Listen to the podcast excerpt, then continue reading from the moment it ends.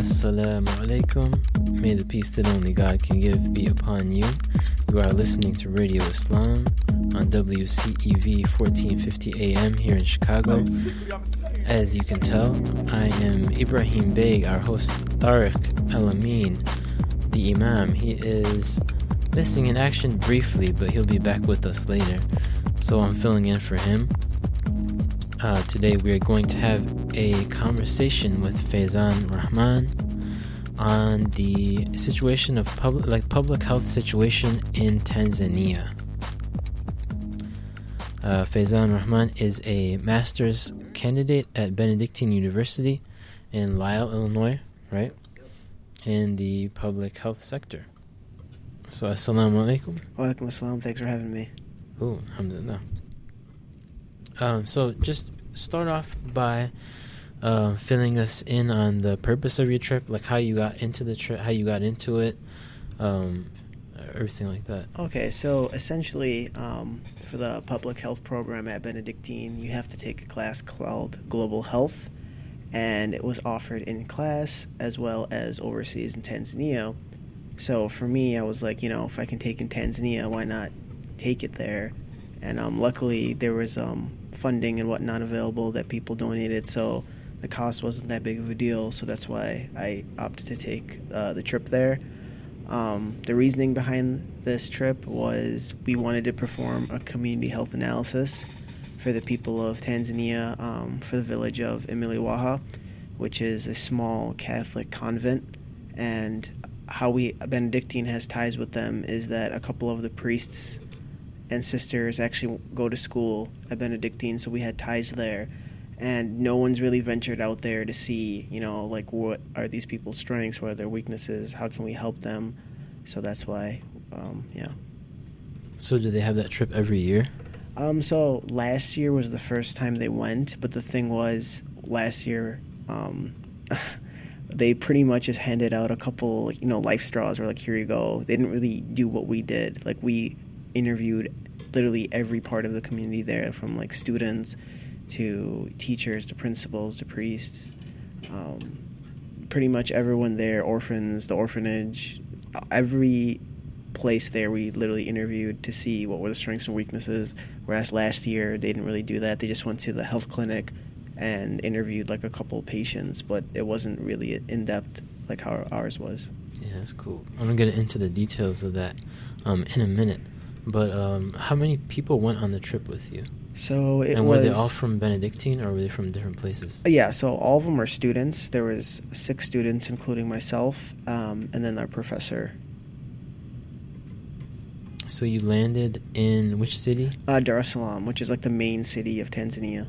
Mm-hmm. Yep. Did you stay there for a while? Or uh, no. So as soon as we landed, we pretty much took a, a bus to the village we went to, um, called Imiliwaha. It's actually really, really small village. If you you can't even find it on the map, that's honestly how small it is.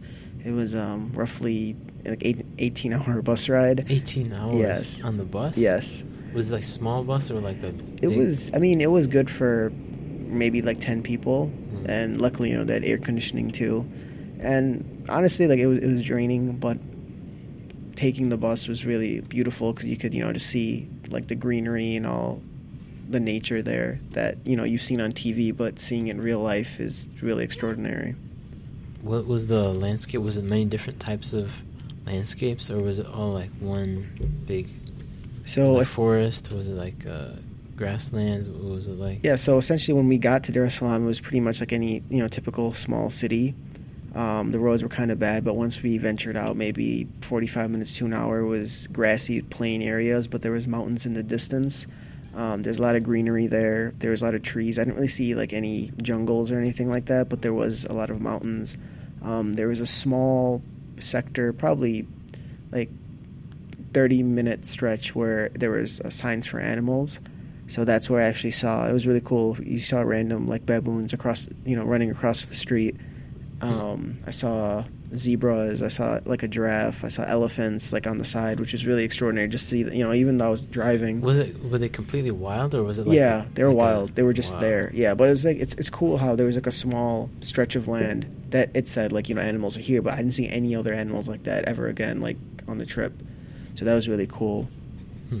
That's amazing. hmm And then, so after 18 hours, you got to the village. Yes. So we got there. It was it was nighttime. We were all really drained. Um, so I was the only guy there. So I had my own room, while the other students um, shared rooms. Luckily, so the thing was, it was an 18-hour bus ride because of the elevation as well. It was really high up in the mountains. So luckily, like when we landed in Dar es Salaam, the weather was really humid. The high was 85, the low was 75. But once we got to um, Waha, the high was 62 and the low was 39 at night. So it was really yeah. So it was really In the cold. summer, huh? Yeah, yeah. No, actually, this is their this is their cold season, I guess. So we lucked Okay. out, and you know, like Ram- Ramzan was going on too. So luckily for me, you know, I, I opted to fast because you know fasts were way shorter. So I was like, why not? And the weather's not bad, so you know, why not? And so, you were there with um, there's a convent in the village, right? Yes. So because now explain how the convent is associated with uh, Benedictine. So, a couple of the the priests and um, the sisters there go to Benedictine. Benedictine helps fund in some situations, but the convent has many many donors, so that's how we have ties with them. And Benedictine is like a Catholic. Yes, yes. Benedictine is a Catholic university, so actually one of the fathers there, um, he goes to Benedictine, and I met him. And uh, the th- cool thing about the village is everyone was really, really nice. Um, I told them, you know, when I was fasting, they're like, oh, why are you eating? Because there they're really strict with food. Like you can only pretty much get food, you know, in the morning at a certain time at lunch or dinner. So when I would go and not eat, or if I wasn't there, they'd ask, oh, what's wrong? Are you sick? And when I told them, oh, I'm Muslim, I'm fasting, they're really understanding. And there's, you know, at night. Um, they actually gave me porridge at dinner the night before, like, oh, if, you know, when you fast in the morning or we need food in the morning, because we would eat around, I think fasting ended around like 5.20, 5.30 there, but we have, uh, I think, breakfast around 7 or 8, so to, they're really accommodating, and they made me porridge, you know, so I had food in the next day. I didn't pick that up. Why were they so strict about when to eat? Well, because everyone has their assigned roles. Um, so, like people who set the tables, for example, like they'll be doing something else. You know, they might be helping students, um, or like you know, like making candles. Like everyone there has their own specific task that they do. That you know, there's no one really not doing anything. Even the students there, um, if they're not in school, they are helping in some way, shape, or form. Um, I think I saw some they're, they're trying to make like crafts they were working on their craftsmanship there they're trying to make beds and then there's candle making and basket making just to try to help uh, make more you know money available for the convent Okay, so now tell us about the um, the health situation. so the health situation obviously when you com- compare it to america is really tough so when we went to the med bay there um, we interviewed like the dentist for example and when we were talking to the dentist she was really smart she was really qualified but she was saying um, there's a lot of issues where like they don't have specific tools for um, some surgeries so a lot of times they'll pull the tooth when you know in reality you don't even need to pull it you just maybe you needed like a cap or something like that but they had to pull it and then there was instances Wait, they have to pull it just because they don't have the resources Yeah. to the specific perform- tools do yeah it like a regular procedure. Yeah, like if let's say it needs like a like you need like a cap or something, or if you need a filling. A lot of times they don't have the tools to give you a filling, so they have to take the tooth out. Another issue they were saying is the dentist, you know, witch doctors and whatnot, that people will take someone else's word for it and wait to the last minute where it's too late. You have to take the tooth out. Um, one thing that really, really shocked me was that the dentist was telling us that people pass out a lot because of uh, the numbing uh, agent that they receive. And when I asked, like, I, I thought, you know, it's rare. Obviously, you know, if people pass, it's not, you know, people passing out. You don't think it happens all the time, but she's like, no, like it happens all the time, because what type of numbing agent they use, I guess it has some type of reaction, but they keep using it, which is really shocking to me. Because when I asked her, like, when does this happen, she's like, oh, it happens all the time. They keep using it because they have nothing They else. have nothing else to use. Wow. Yeah, so that was really eye opening for me. So do you think the um, the situation in this village that we at, what was the name of it again? Uh, Imiliwaha. Emilia Waha. Yes. Do you think it's representative of the broader health situation in, in the country? I think the health situation definitely is way worse anywhere else because you know the convent has funding Um, they have actually when I land where we're staying, they have a bunch of like 20, 30, 40 acres of fruits and vegetables. Hmm. So they're way well off. Where I was driving to um, the convent, that's where I saw like you know random villages on the side of the road, and I even saw like mosques there on the side of the road, and those were way worse. I can't even imagine how you know medical uh, situation is throughout uh, the the country. Another shocking thing was in the medical center there they don't really have like a real doctor. They have people that know what to do in certain situations, but they don't have an actual like doctor there. Um, like women, if they're pregnant and, and ready to give birth, they only have like five or six beds. So it's if you show up and you're like the seventh woman, oh, I'm pregnant to give birth.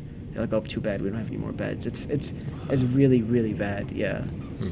And this was so you said this is kind of a step up from Yes. what's probably around in the Yes, rest of the that's what I'm assuming because it was a closed off convent. They have you know uh, like clean water for the most part. They had to boil it, but they had clean water. They have fruits and vegetables. Um, they have electricity for the most part.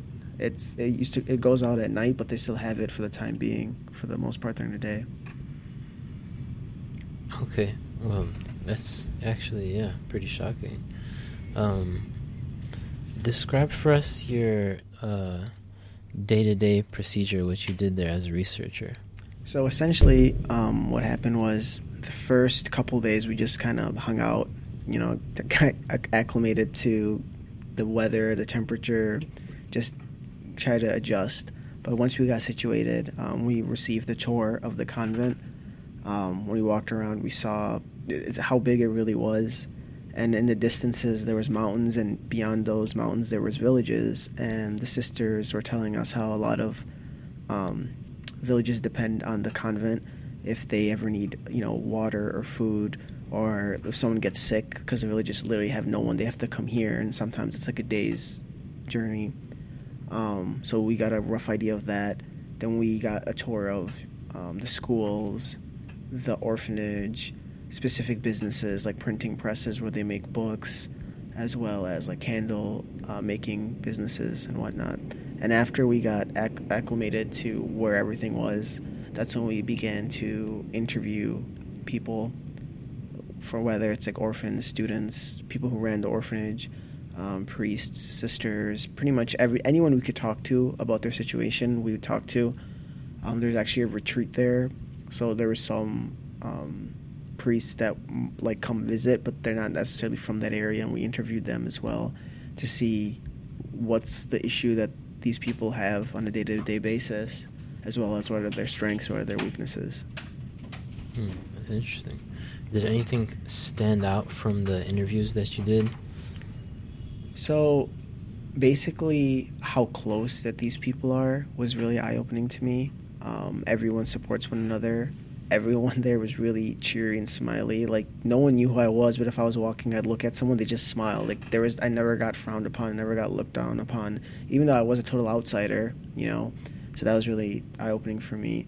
But the issues that I thought, you know, what were the biggest issues were electricity and water, and pretty much that's what everyone said. There's only one person that said that those weren't the biggest issues, and that those were the cooks. But I'm assuming they're given clean water all the time because they provide.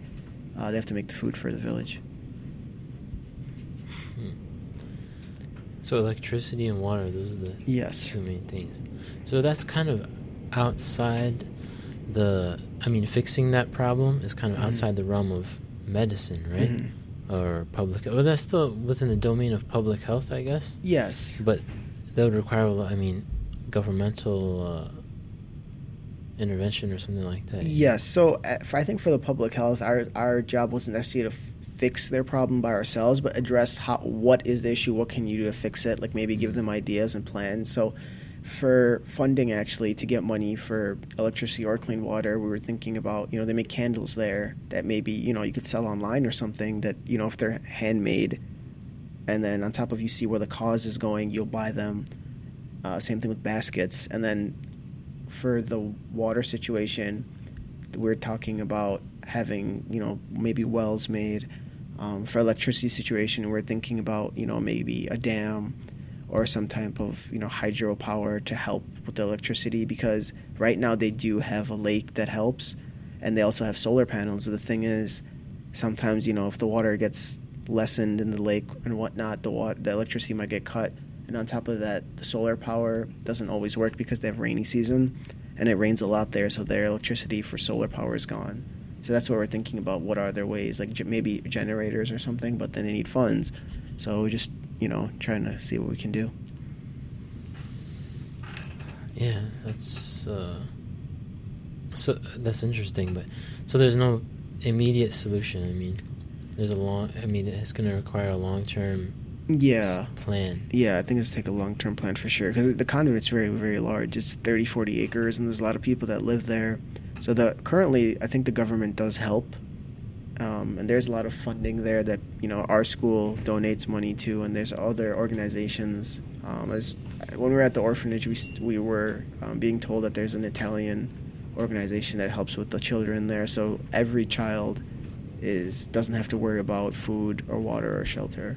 What kind of role does the government of Tanzania play in all this? So, from what I was told, there's a certain percentage of funding that they give. Um, I'm not sure how much, but they just help try to help out as much as they can. But I was told there's a lot of corruption there in the government, so it's really tough to get you know ample numbers. Like if you need a specific number, you won't always get it um, in terms of aid. But luckily there's other organizations that help out.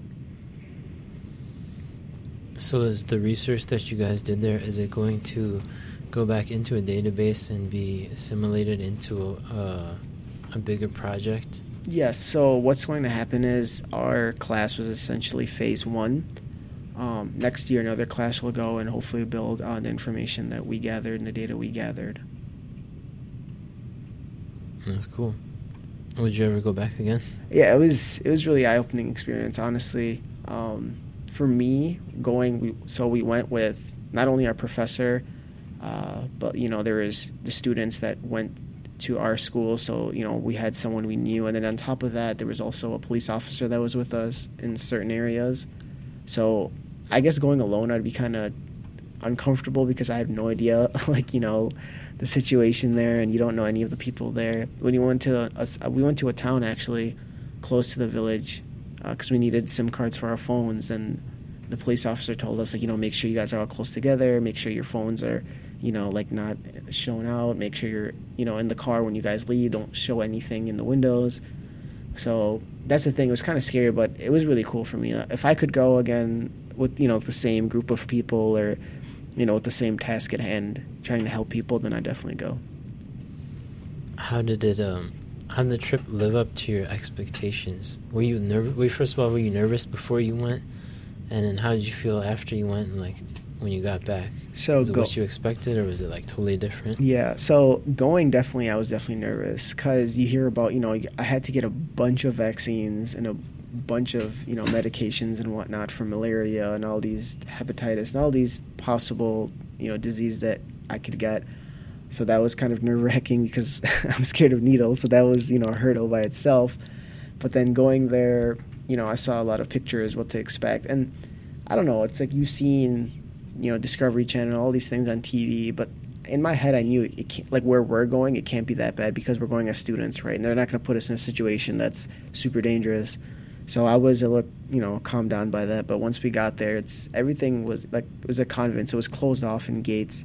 Um, there weren't any outsiders walking in at night, um, so I felt pretty safe there. And then leaving was I don't know, I, I really missed it because life there was so simple and yet like I felt like in America a lot of issues that we have are man-made where it's like, oh, what did this person say on Facebook about this person? What did this person say about Twitter? Where there, it's very life is very simple you know you work hard to survive and that's pretty much how it is we're here all the i feel like most of the issues we have as americans for you know average americans is man-made issues so that was really eye-opening for me so you feel like their concerns the concerns that they have are more like um, like life and death type of concerns or very important as as opposed to us here we're concerned with more superficial stuff yes absolutely wow. Okay, so that was all about that trip. Now, tell us you are going on another trip, yes. even better trip. Inshallah. Yes, inshallah. Yes. So me and my family are planning to go to Hajj, inshallah, this Wednesday night. MashaAllah. Your first time? Yes, I went to Umrah three years ago with my mother, so you know I had a rough idea of what you know like the environment might be like. But then again, for Hajj, I'm expecting you know like ten times the amount of people that were there for Umrah. Yeah, you've never seen crowds like that. No. And you got you got, also got to get all your shots and everything. Yes, yes. So I had to get all my that. immunization and all that, and that was pretty hectic. And then, um, actually, like you know, I started kind of feeling under the weather, so I'm making dua like, "Well, let me please help me out. Don't make me sick before I go." Yeah. Well, inshallah, may Allah make the trip successful. Um, you know the hadith that when you do a Hajj and you do it properly, you Mhm. come back, you're as you're sinless as the way you were when you were born. So may Allah accept it from you and all your family. Ameen, inshallah. Ameen, inshallah. All right, Jazakallah khair. We appreciate you being here. Thank you so much for Uh, having me. Appreciate you enlightening us, enlightening us on the, at least getting a glimpse of the public health situation in Tanzania, and I assume that's very similar in the rest of uh, sub-Saharan Africa, Mhm. right? Yes. If not worse. Yes, yes, absolutely. All right. Well, Faizan Rahman, like we said, is an MS candidate at Benedictine University. He was joining us on his trip to about his trip to Tanzania from a public health perspective, and we thank him for being here. Um, and that will do it for us for now. And inshallah, Imam Tariq will be back with us next time. But uh, this has been Ibrahim Beg for Radio Islam. And Assalamu alaikum. May the peace that only God can give be upon you.